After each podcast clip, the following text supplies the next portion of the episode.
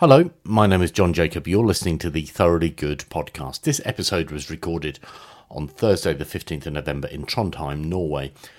The recording began shortly before its subject, Martin Wåhlberg, took a call on his mobile, and news of the then Brexit Secretary Dominic Raab's resignation broke.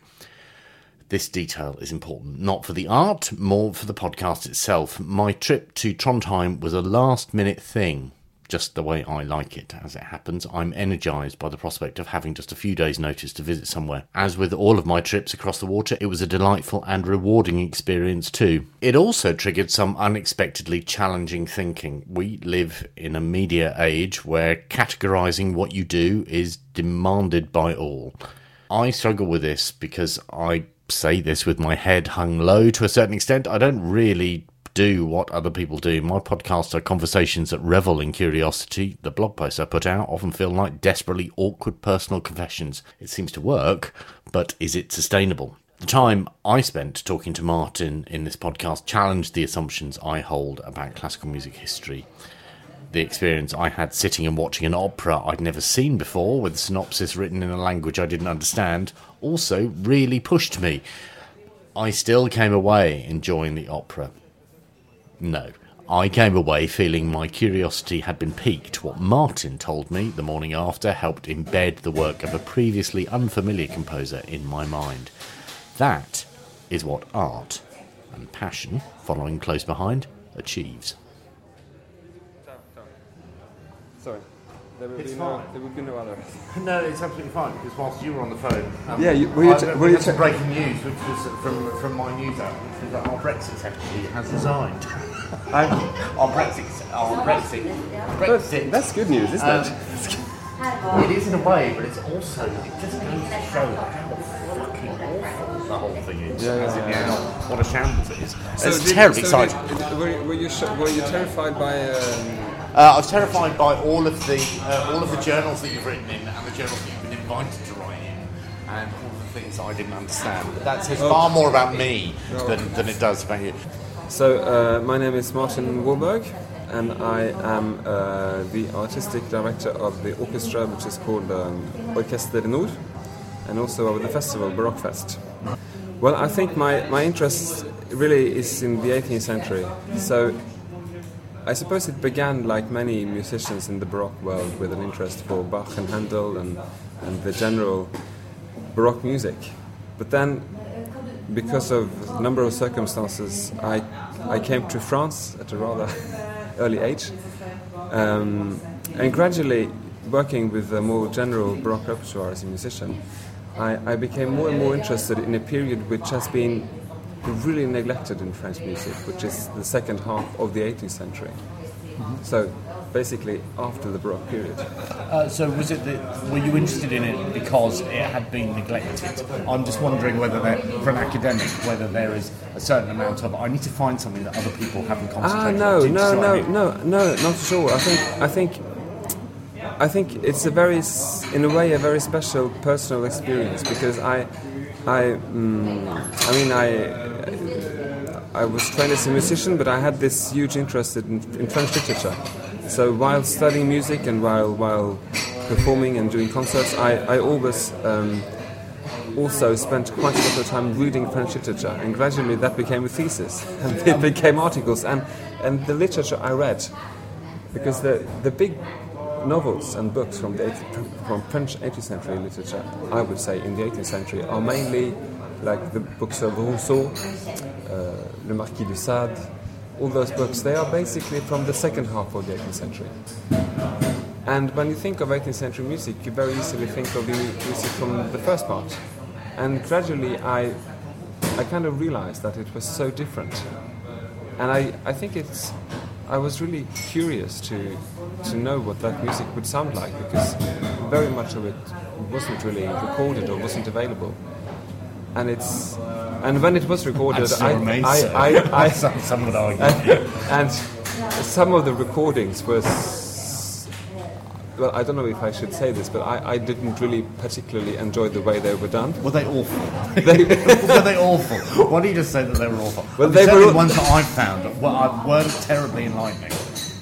And I and, And you I'm know not going to name and I and I think and I think the thing is that when you read, so I, I spent I mean I spent a lot of time in libraries reading archive material, and, and when you when you read the accounts from the period about this music, and people are you know absolutely you know astonished by the beauty of the music, by the richness, by the energy, by the all these fantastic qualities, and then you you look at the music and perhaps you say you're not really sure, but then when you play it, you realize how good it is. What attra- what excited you about the literature? So it sounds as though liter- literature is what got you first. What excited you about that? I think if you if you read, um, I think it's really because you know when you when you study the novel, uh, it's really the period. Uh, you know there is a very famous um, English book which is called The Rise of the of the Novel, which basically tells how the novel developed in Britain in the 18th century. Well, now the same thing happened in France. So the the novel which was the most read uh, in the 18th century was La Nouvelle Héloïse by, by Rousseau, which was a hugely famous novel. And, and I think I, what I really like about the literature from this period is that it's so funny. It's really hilarious. and and it's, you have those very long stories, but it's, it's, and sometimes you know they indulge in philo- philosophical passages we can last for 40 pages. Well, that is boring, but but then But is that the, is that the joke? Well, I mean, when you say hilarious, is that is is, is the fact that they spend forty pages? No, no. I mean, it, it's really it's it's it's, the, it's what I found so intriguing is it's this fantastic combination of really you know erudition, if you could say that in English, really, really you know really, really extremely intelligent thought combined with things that are really, really funny. Right. And and it's something you certainly wouldn't expect. I mean, you wouldn't expect Wittgenstein to do some jokes in the middle of his So it's, it's, or it's the juxtaposition of something really uh, worthy, lofty, intelligent, erudite yeah. with something as with a joke. and they would mix everything, you know. And they would also very often, since since you know, this is the period leading up to the French Revolution, and you know, it's really it's really the period where you have in France, you know, the outburst of all those ideas about you know what we would call today human rights or uh, the right to write everything you want to write, and they were not allowed. I mean, France, there was a real, there was a real. Um, uh, you know, they were really not allowed to publish whatever they would want to publish. It, the, the cens- censorship was really strong. So what they did was that they published outside France, or they published in France, but putting on the title page uh, London or or Switzerland, and it was sold illegally. And since it was illegal, um, they would combine all kind of things which were illegal, including pornography. So you would have you would have some, some of the most some, some of the most you know astonishing uh, and, and and really famous 18th century um, uh, philosophical works, even by authors such as uh, Diderot you will find, you know, mixed up with the reflections on Plato and, and I don't know what, you will find things that even today you really couldn't publish in, in such a context. And I think it's, it's just it's such an outburst of, of intelligence and, and fun. And, and I think it's for, for a reader today it's, it's also so extremely modern. And in the middle of all this, there is music. They speak about music all the time. Um, so the censors were okay with pornography, but they weren't, they weren't, they weren't okay with philosophy or, or any other sort of uh, important thinking. That's, that's hugely entertaining. So, um, uh, so that covers literature for you. How did that spill, How does that spill over into music?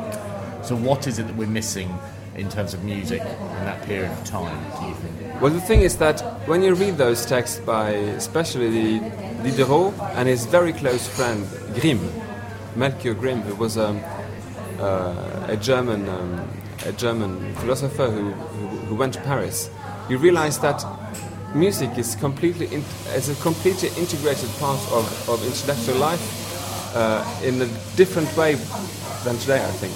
And and Grimm he, he wrote this. I mean, one needs to know the the story behind this.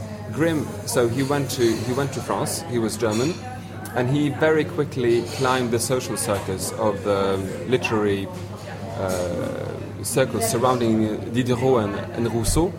uh, especially Diderot, and he he actually uh, founded this uh, review, which is called La Correspondance Littéraire, uh, which is an amazing thing. It was a review which was copied by hand. It was printed, I think, in well, it wasn't printed. It was copied in. There were, I mean, there were people actually writing it down in several copies. I think in 16 or 18, and it was sent to sub, uh, people who subscribed. But those people who subscribed would be kings. You know, it would be the, the king of, of, of Sweden, or the or other uh, German dukes and, uh, and, uh, and kings. So what they wrote there was not really read so much, particularly in France, as it was read in the German-speaking parts of Europe and also, I think, in, uh, in Russia. So they could write more freely. And what they write about all the time, especially Grimm, is the terrible bad French music. So they really hated this. You know, this is just after the so-called Querelle des Bouffons, which occurred about, about 1752, which was a big, uh, a big um, debate in Paris about music, and they kind of realized that, you know, in Paris there was this. Uh, in the opera in Paris, they only played mainly French Baroque opera, which was uh, a kind of symbol of the state. Really, it was supported by the king. So, and since the birth of French opera in the 16th century with Lully, there hadn't been huge development. Uh, they stick to the same repertoire, which you know by 1750 was almost 100 years, years old, and there was a huge need for to invent something new. So all those international people wrote how terribly bad they thought Rameau was, and even how how even more, even worse Lully would be. Uh, so Rousseau and Grimm they write about this all the time, and then there is this new genre which which appears uh, simultaneously or two or three years afterwards, which is the new kind of opera comique, which which emerged in France in this period, which was comedy, spoken comedy with music. And Grimm he be- immediately becomes a huge fan.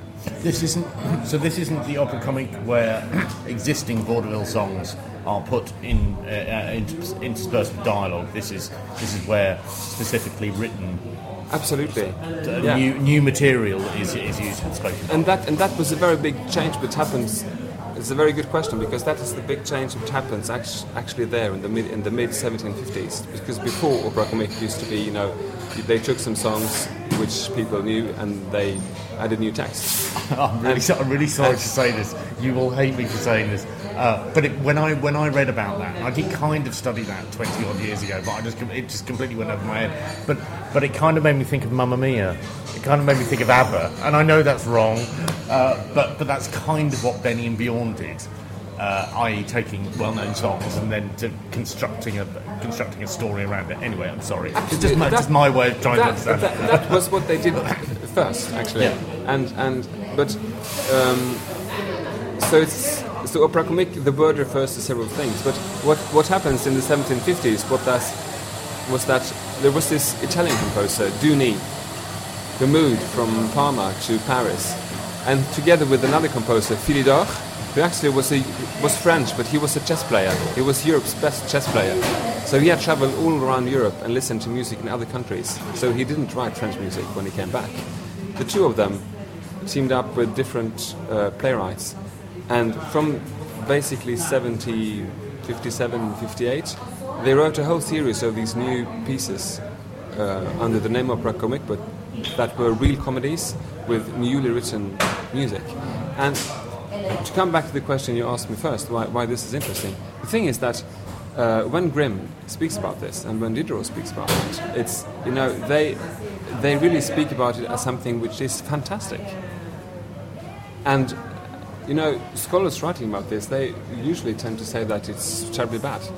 And I just don't. What, as and an I- opera comique? yeah, they, you know, you know, Philidor, Duni, they, you know, within musicological circles, those are not composers with a huge reputation. No, I was going to say I've never and, heard of them before. and and the thing is, Not that that's a bad thing. and but but I think it's completely unjustified. I think I think people perhaps got this wrong, you know, because and and the thing is also that this this uh, uh, this new genre it spread immediately throughout all of Europe because it was in French um, and because there were French troops, uh, theater troops all over Europe. Uh, It would be played. was a captive it- audience. It, There was a was captive played. audience. It was played everywhere. You know, it was played in London. It was played in Copenhagen, in Stockholm, in St. Petersburg. Even in, it was even exported to Italy. So it very soon became one of the most popular kinds of theatre and music all across Europe.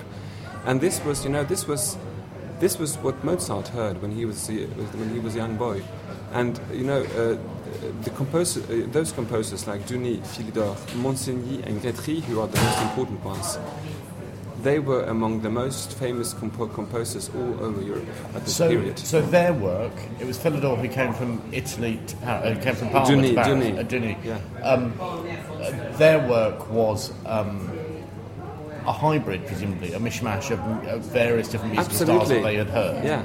Okay.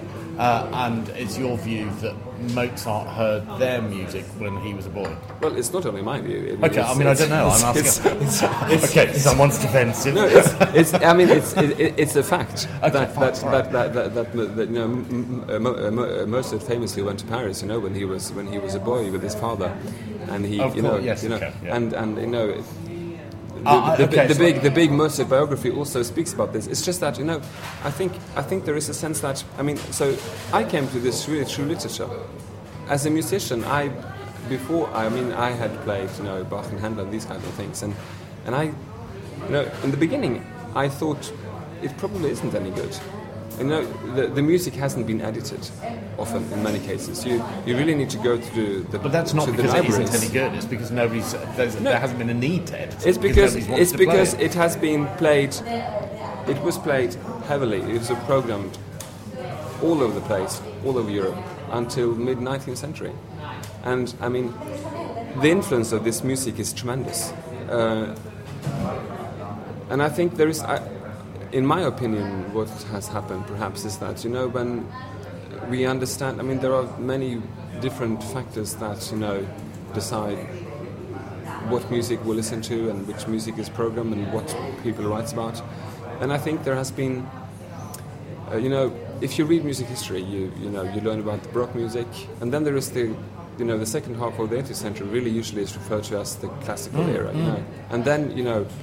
It's a very strong and then, timeline. isn't and then, and then you know, certainly, all of a sudden, you know, if you read about Baroque music, there is Handel in London, there is Yes. Rameau in Paris, there is the French style, the Italian style, and then all of a sudden you came to you come to 1750, 60, and then whoop, you transfer to Vienna. Yes. and, yes, yes, and it seems like everything happens only there. Yeah. You know, you have Haydn and Mozart, and the less famous ones like Vanhal or Salieri, and and the thing is, you know, Paris is just a bigger musical hub, and perhaps even bigger than Vienna at the time. And and um, what happens in Paris? I mean, the huge thing, the really huge thing, which is hugely popular in Paris, is opera comique. So I think there is because opera comique hasn't been played so much in recent years, and I mean basically since the 7, 19, 20, 30s, uh, we kind of lo- and be- because music Was there a history- judgment? Was there a judgment made on it? Do you think at that point, which is this is uh, this is not worth it now? It's not. It's not lofty enough. I think it's, a combination of many things. You know, also you know there is um, um, within this is a bit technical, but within musicology there is the tradition of it's a very. I mean, it, as a discipline, it was really developed heavily in Germany in the 19th century with a strong focus on compositional technique. You know, um, how a symphony is constructed with a sonata form. And well, the sonata, the ideas of the construction of the sonata form is something which is very much developed out of studies of Haydn and Mozart. yeah. And you know, if you if you look at the French school at the same time, well, certain composers like Philidor, he certainly organizes music like this, but there is a very very strong sense of melody and drama. So if you listen to the kind of music we are performing now, and the kind of music they would write in this period, it's all about melody. It's about singing, Yes, and it's about, yeah. about orch- orchestral effect, and it's just a whole different way of composing. And I think there is a French line. I mean, it's pretty obvious, but there is a French line. They create a new line of French composing uh, that goes from the 1750s with the birth of opera comique through Berlioz and, and forward. And you know, Berlioz, of course, was very much, uh, you know, when he was very much bred. You say bred on? I mean, he was very, very much, uh, you know, shaped in his youth by this repertoire. influenced by. Yeah, yes. Okay. Um, uh, you covered a number of things I now don't need to ask you, which is fantastic. It's just an utterly brilliant interview. Um, uh, so here's the thing that you that you may be shocked to discover, or maybe you won't be. Um, I knew nothing about. I can't pronounce his name, so you need to tell me uh, how do I pronounce the composer's name? His name, not his name. Is it Gretry? Andre Gretry? Yeah, I think you say that. I mean, in Is that- French you would say right? Gretry, you would say with an but Okay. uh, Not sure that I'm going to do that because I feel slightly self-conscious if I do that. Uh, so I didn't know about him until last week. That's the first thing. Uh, and then I went to the Grove Dictionary of Music and I found an article about him and one sentence about um, uh, uh, Raoul blah blah blah. Um, and I sat down in the audience last night. I thought it's fine. There'll be some, there'll be a synopsis. There'll be something in English. I heard it in French, and there were Norwegian surtitles, and I felt, I felt all at sea. Uh, these are the things that struck me, having watched it once, uh, which was there's quite a lot of pantomime in it. It makes me think of British pantomime. It makes me think of um, possibly even Gilbert and Sullivan. There are sort of elements in the story which have Gilbert and Sullivan type things, you know, comic nights, um, uh, romantic leads, uh, and slightly sort of haphazard plot, uh, and, and an evil wrongdoer. Um, I was surprised about how much Mozart I heard in the music and how easy it was to follow, even though I didn't understand what was. I mean, I kind of understood what was going on. Does any of that surprise you? well, actually not.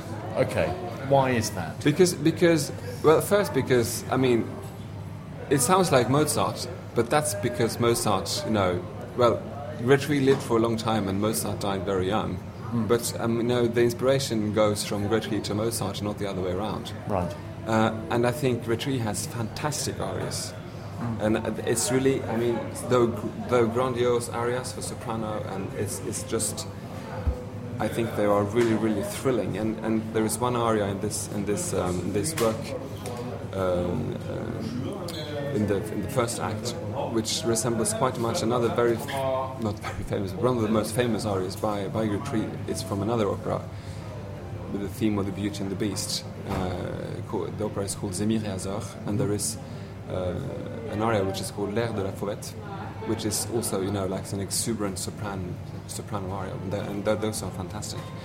Um, as for Gilbert and Sullivan, I must admit, you know, as being a Norwegian person who spent a lot of time in France, it's it's not something I know very well.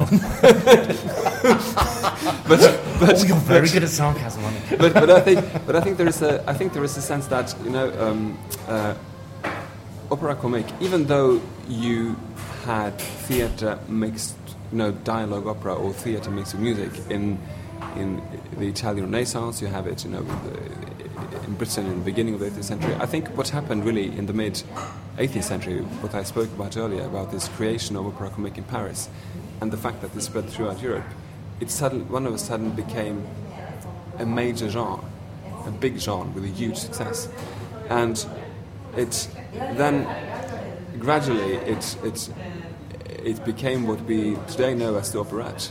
As we move, you know, through Well, as in operetta. yeah, Yeah, no, okay, when, right, when you, yeah, when, you, when, you move up to the you know early early 19th century, you have composers like Offenbach, Hmm. and and you know this this is also very much performed um, in in Britain, and and when you get to theatre stage uh, in the United States, it is also performed there, and it gradually you know transforms into the uh, musical, musical comedy, and when you get Hollywood, it transforms into the musical film. And, and I think there is a, a real uh, coherence that goes all the way up to Broadway today. Um, what have you most enjoyed about this production? I think what I enjoyed most actually was working with the stage directors. Because they are doing, uh, I think they have done a fantastic job. Because it's not easy to, I think they, they didn't, they were not tempted by just, you know, trying to find a metaphor to transpose it to something contemporary. I think they wanted to make a kind of theatre that is based on the um, arts and crafts of, um, you know, non-technical theater, but with huge effect, but without doing the, history, the you know the historical reconstruction. And I think in that way it speaks to the audience. It's, it's based on the on the conditions of the work itself, but it speaks to the audience today in a very good way. Uh, there is a Mary Poppins reference, though, isn't there? I mean, the, the, I, I'm, did not I? sure, I'm not sure. Uh, are you not? Did you not see that? Which- which- I mean, I mean, you're in the pit. You've been seeing rehearsals or not? I mean, I'm sure I saw. And unfortunately, I don't know the characters' names. Uh, is it Vergy? Yeah, So in the in the second act, Vergy comes on dressed as a woman, Absolutely. with a long red coat Yeah, yeah. and a brolly. Yeah. that's a Mary Poppins yeah, yeah, yeah, reference. yeah, absolutely. Yeah. It's- and then at the full- end, they try and take off, yeah, and yeah, they just go, no, It's- no, no, no. It's full of reference like that, and Right, that's that's right. that, that's just fantastic. I think. Yeah. Right. So you were just you were just playing with me. Okay. So you did know that there was a Mary Poppins reference. Um, why should we care about Gretchen, Well, I think or why, should we care more about it? Well, I think you know. I think I think personally because it's good music. I think that's. I mean, there could be any you know uh, scientific or you know historical reason. You know, the fact that he was famous in his day doesn't necessarily justify to perform it today. I mean. You know, there, there have been many successful things throughout history. We cannot repeat everything, but I think I think we should perform it because it's the music is great, the show is, the, I mean, the plot often is. He collaborated with very good playwrights, especially Sedaine, who is the playwright of this of this piece, and and they are really really good composers. And I think there's also, you know, this this piece in particular is it's closely linked to the French Revolution, and I think it's um, it's really exciting, and it it tells the story about um, people who are inferior to someone else and uh, and who really opposes to this person and who wins. And and it's um, even though it probably wasn't intended as a kind of you know pre-sign of the referential it was actually performed only you know three months or something before the revolution itself. And it tells the story about a you know uh, a tyrant or a, a ruler who is really behaving very badly with the people under him. So, you know, immediately after the revolution, this piece was imagined. I mean, everyone would see in Raoul Louis uh, XVI, you know, who were then, you know, who was hanged uh, afterwards. And, oh, sorry, he wasn't hanged, it was the gu- guillotine. Executed. well, yeah, still executed, but it, it was a sharp knife. and, isn't it, and the, as opposed to a the, the curious thing, which I, I mean, I haven't really digged into this, but you know, Gretry was actually the favorite composer of Marie Antoinette. Oh.